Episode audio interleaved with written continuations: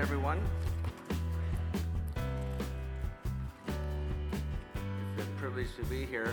Before we get started, um, I'm going to take a little less than one minute for every year we've served in Japan this morning to speak. And some of you might be wondering, who is that? Or why does he look like that? DNA is part of it. My son asked me a couple months ago um, for a Christmas play. I, I'd grown out my beard. And he said, We got only once in, once in a lifetime chance. When you come to the States, I want to take a full beard picture with you. Um, please, Dad, don't shave off your beard. So, after much,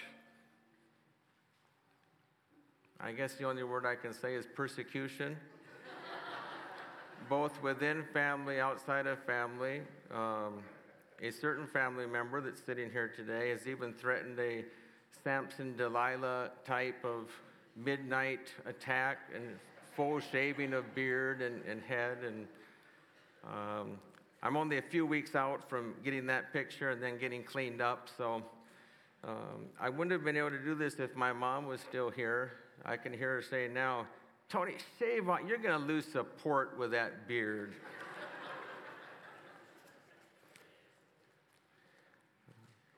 it's always nice to, to come back, uh, obviously, to spend time with Ted and Kay. Um, this time, uh, a special environment of Ted and Kay are remodeling their kitchen.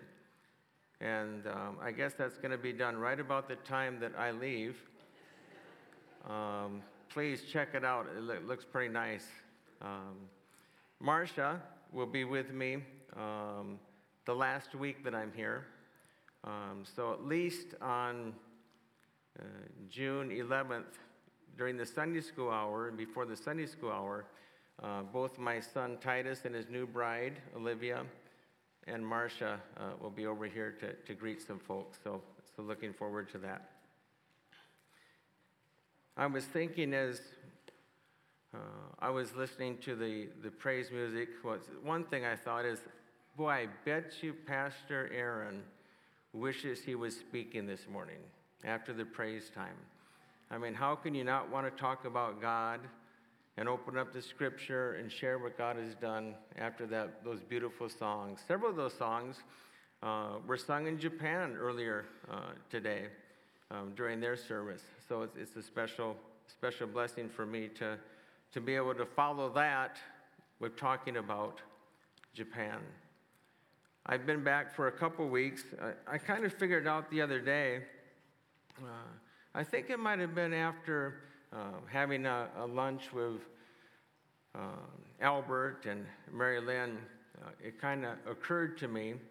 Uh, I've had a chance to visit Uh, the Alvera home where my dad spent, I don't know, up to maybe 10, 11 months, that I've kind of been on a search to, to find him.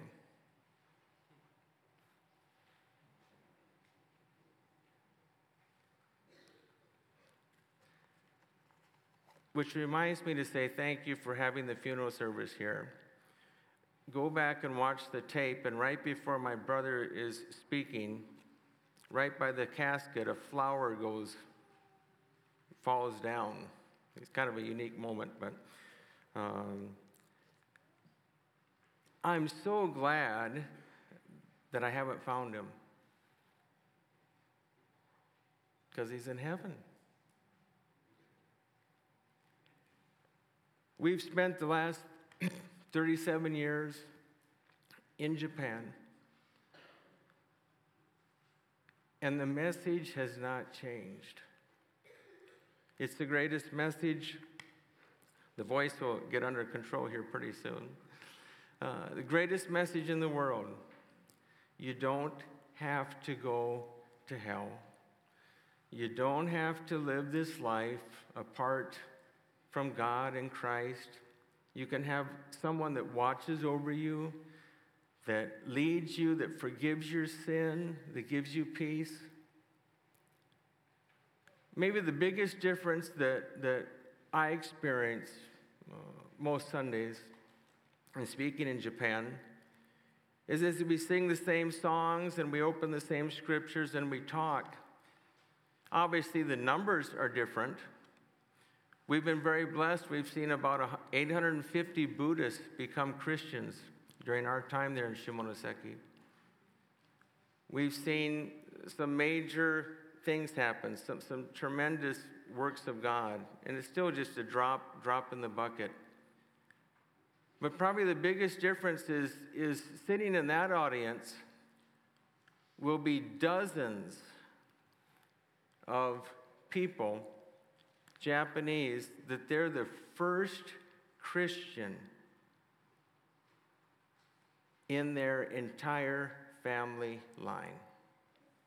Since the time of Jesus Christ, when he walked upon this earth and, and rose from the dead, they're the first one to believe in Jesus in their entire family line. First fruit evangelism. Nothing like it. First fruit discipleship. To, to have the opportunity to teach about God and teach about Christ to, to those people and walk with those people there in Shimonoseki is a, a tremendous privilege. Thank you for sending out Josh and Janae, doing a great job. They've extended, they're going to work another, uh, added another year onto their contract, and they're making a difference. Thank you for, for giving, for giving a lot of money, for praying a lot. For, for some of you have come to visit us and we're, we're asking for more. Uh, fortunately, uh, God has, has touched people's hearts to the extent that we only have to raise another couple thousand dollars for a church pamphlet and a tract that we've written that we're taking to every home in Shimonoseki.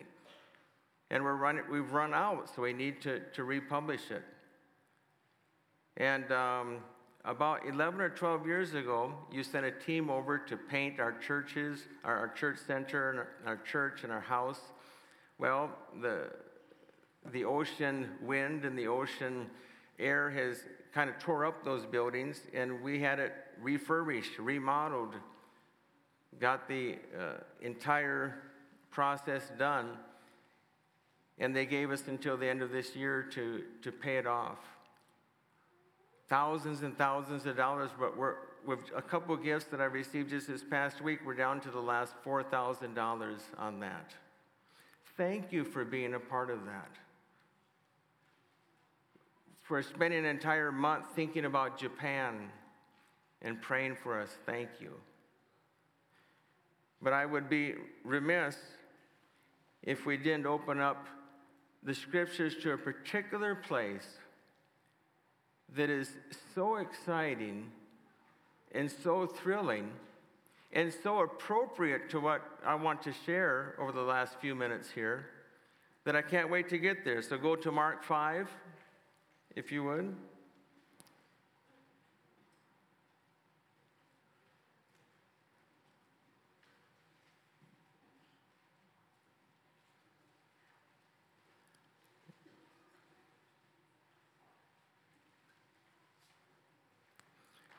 Mark 5, and um, I'm going to start reading in verse 21.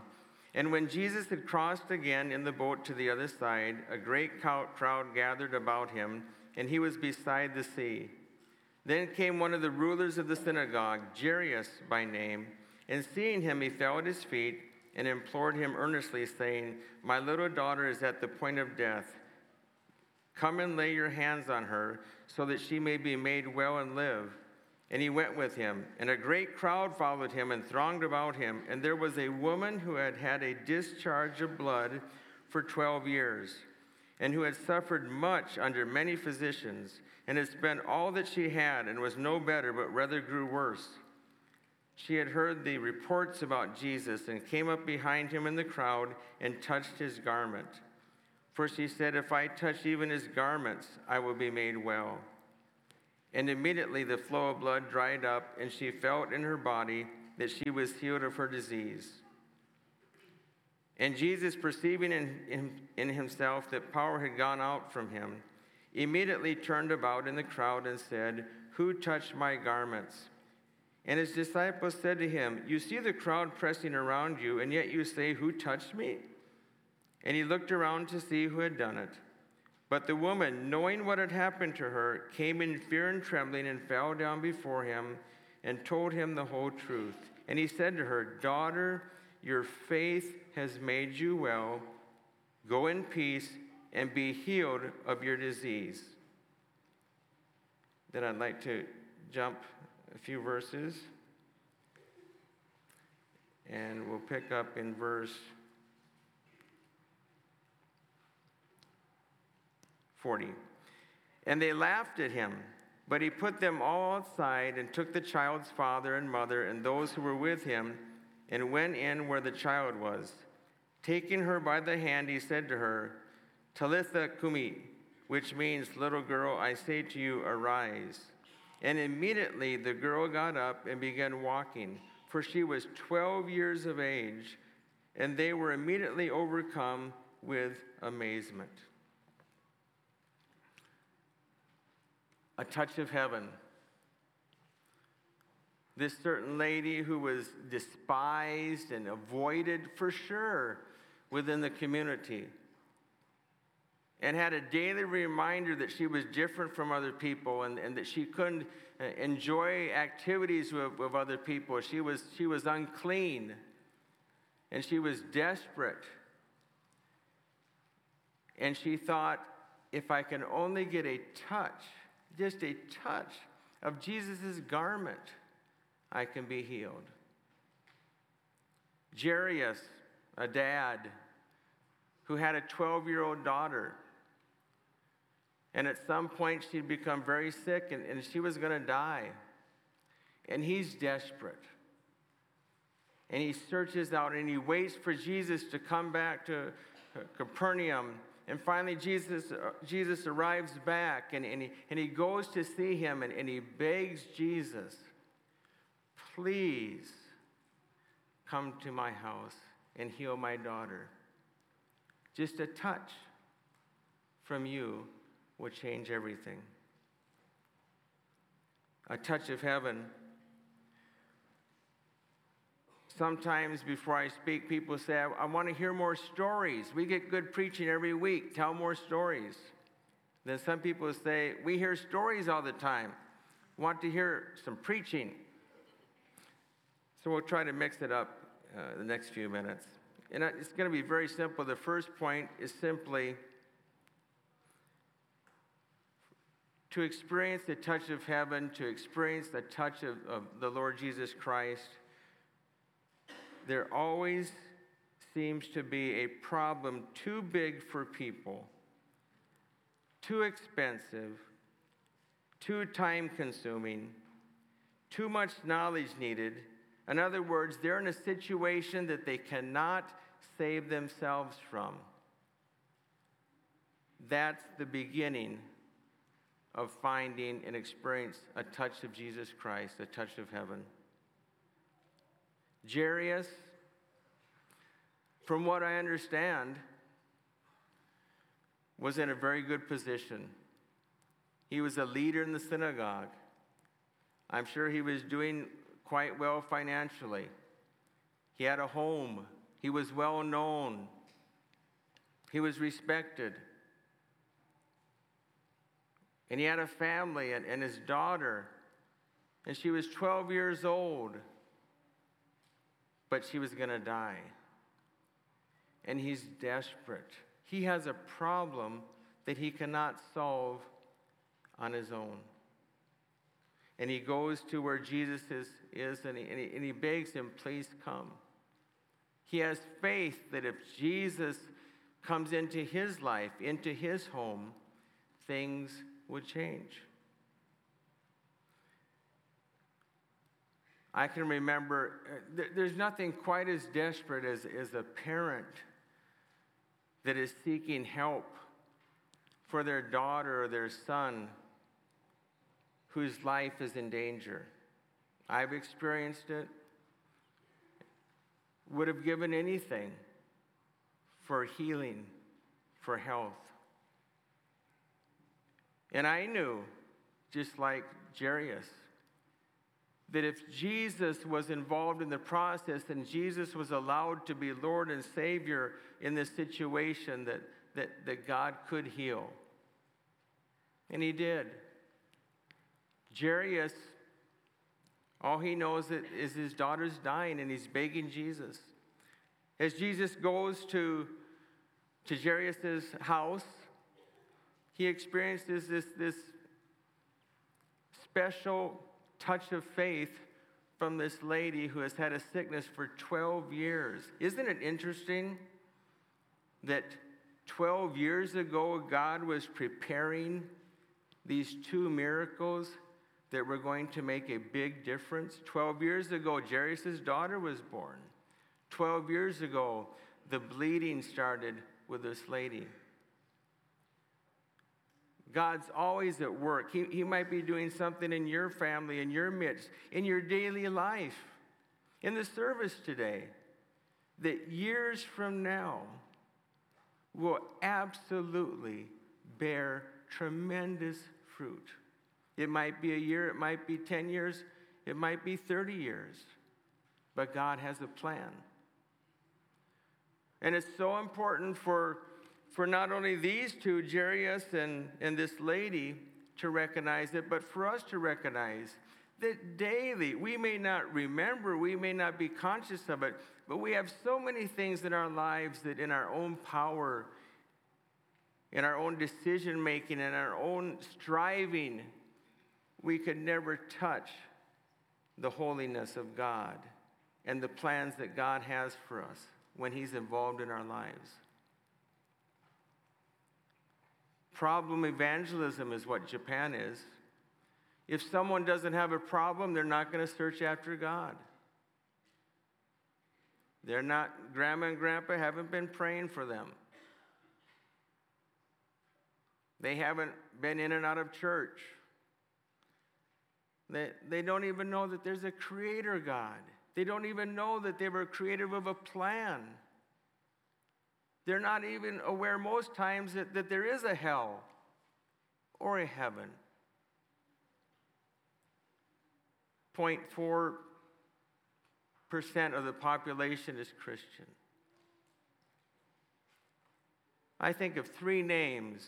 Well, actually, I prepared three names that, that, that, that just express this to the ultimate. A young mother 37 year old mom named Saki.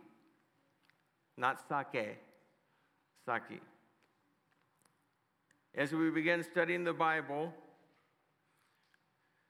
we got to maybe the second or third um, session that we had, and I thought to ask her a question What is the worst thing that you're, you're able to express to me that's happened in your life that you had you could not if you could go back and change you'd want to change it. If you can share that please share that with me. She just teared up and started weeping.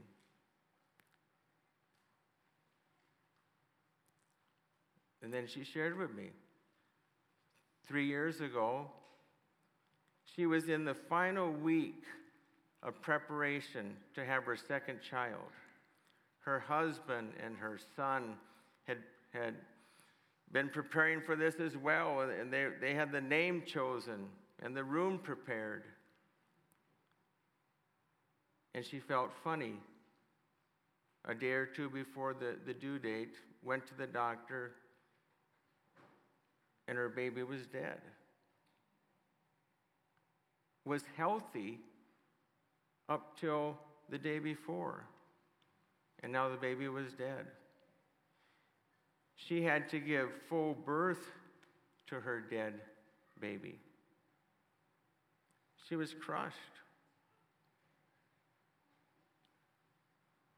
That had been buried and she'd put on the, the Japanese face. She had tried not to express too much emotion, but it was deep in her soul. And she had a problem that she could not fix herself and no one could. I think of Yoko, a mom about my age, maybe 58, 59 years old.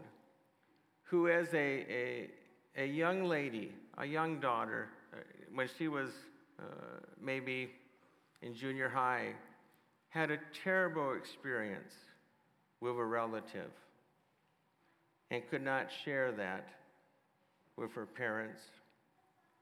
And it, and it caused her much anguish and confusion and despair throughout her whole life. And when she started to study the scripture with me, God brought that to mind. And that problem could not be solved. She had a problem too big. I also think of Mrs. Okafuji, who I talked to early this morning. Did you hear that phone call about 12:30 a.m., Ted? Oh, it's too bad.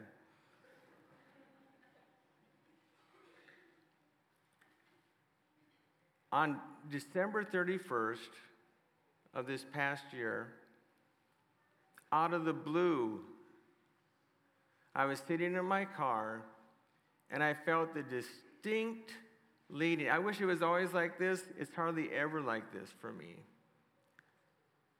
Go talk to this particular lady in the neighborhood.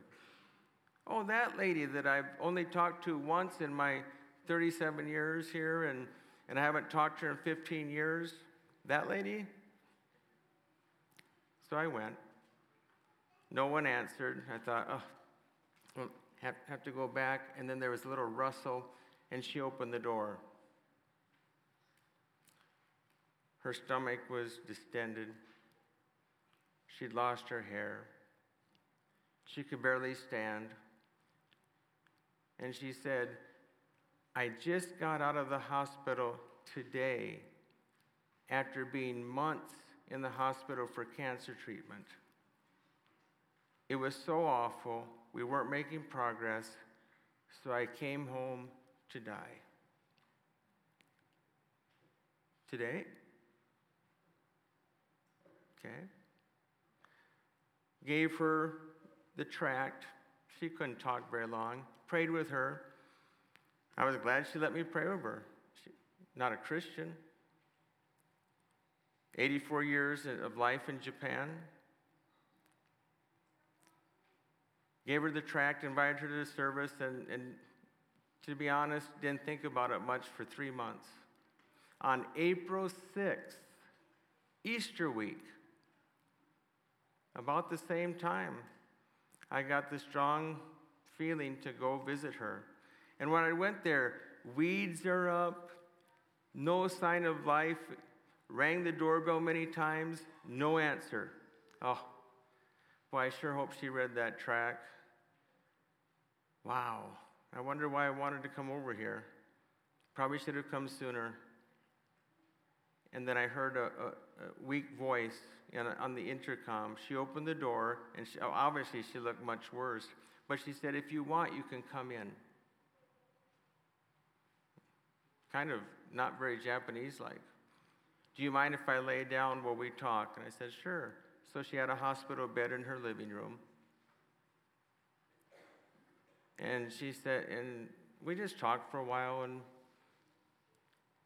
I guess the main part of the conversation was she experienced a lot of fear. And she, she looked at me, she said, I'm going to die, aren't I? And I said, Yeah. So am I. Everyone's going to die. Does that cause you a lot of fear? And she said, Yes, I'm scared. I said, Well, I gave you that tract. I said, How much do you know about Jesus? She says, I know nothing. Nothing.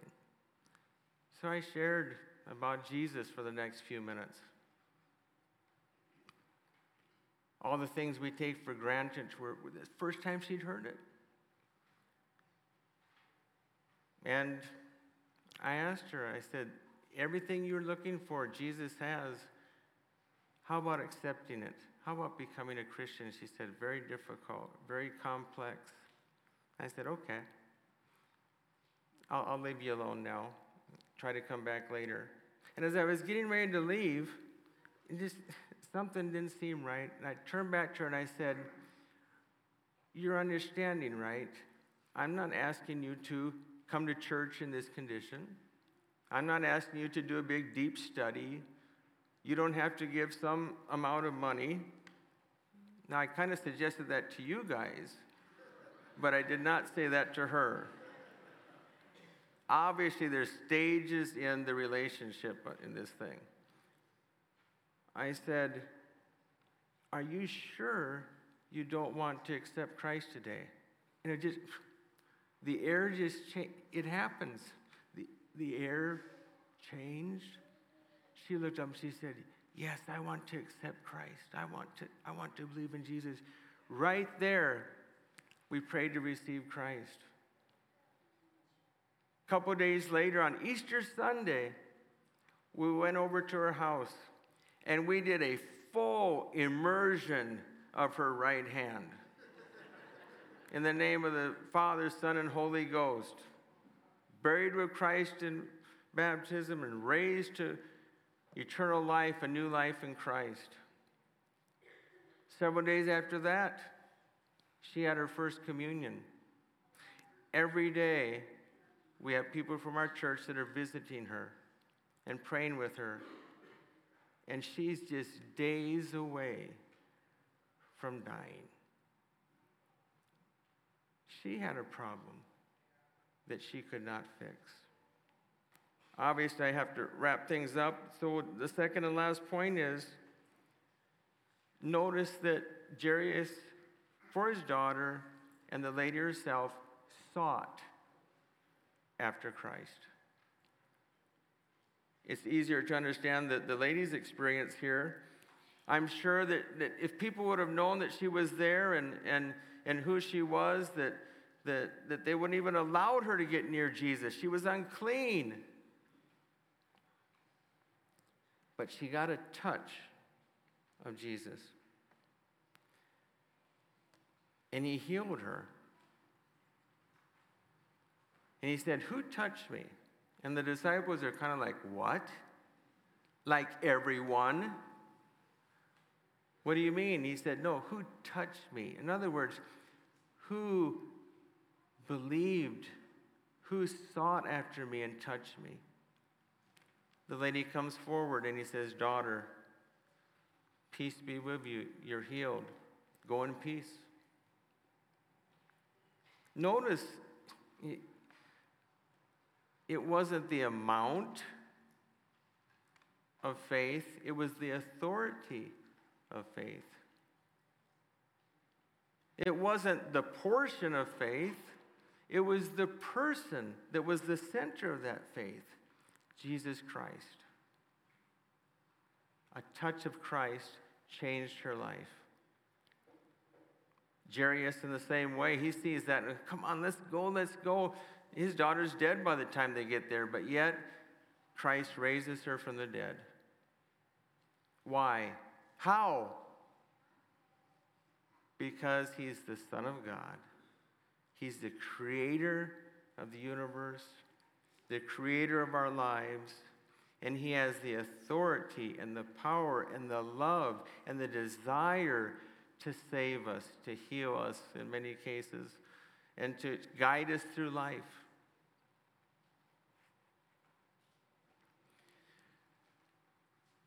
The lady that had the awful experience uh, from a relative that, that destroyed her life, she prayed to receive Christ a few months ago.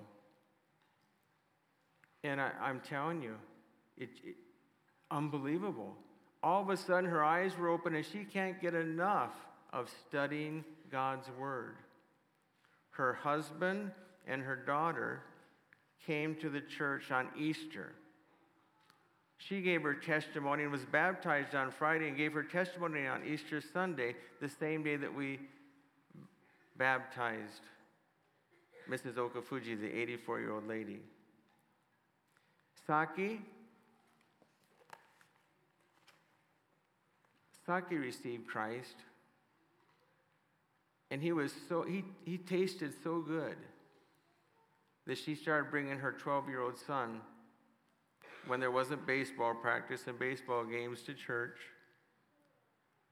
And I had the privilege to, to lead him to the Lord just a couple months ago.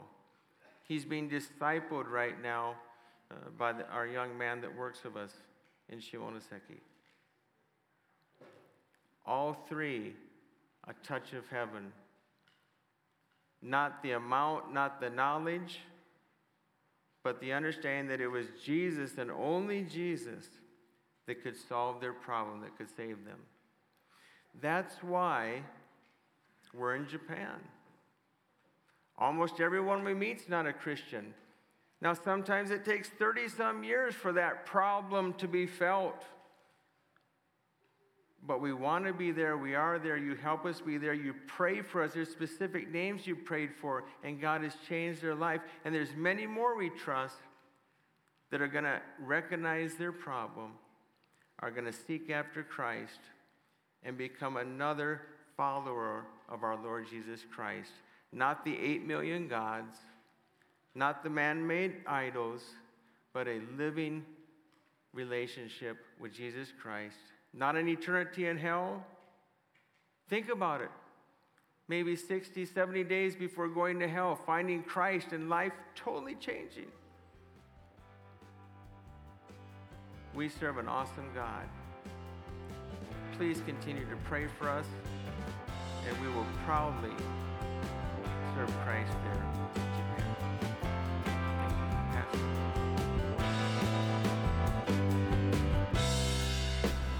We hope you've enjoyed today's message.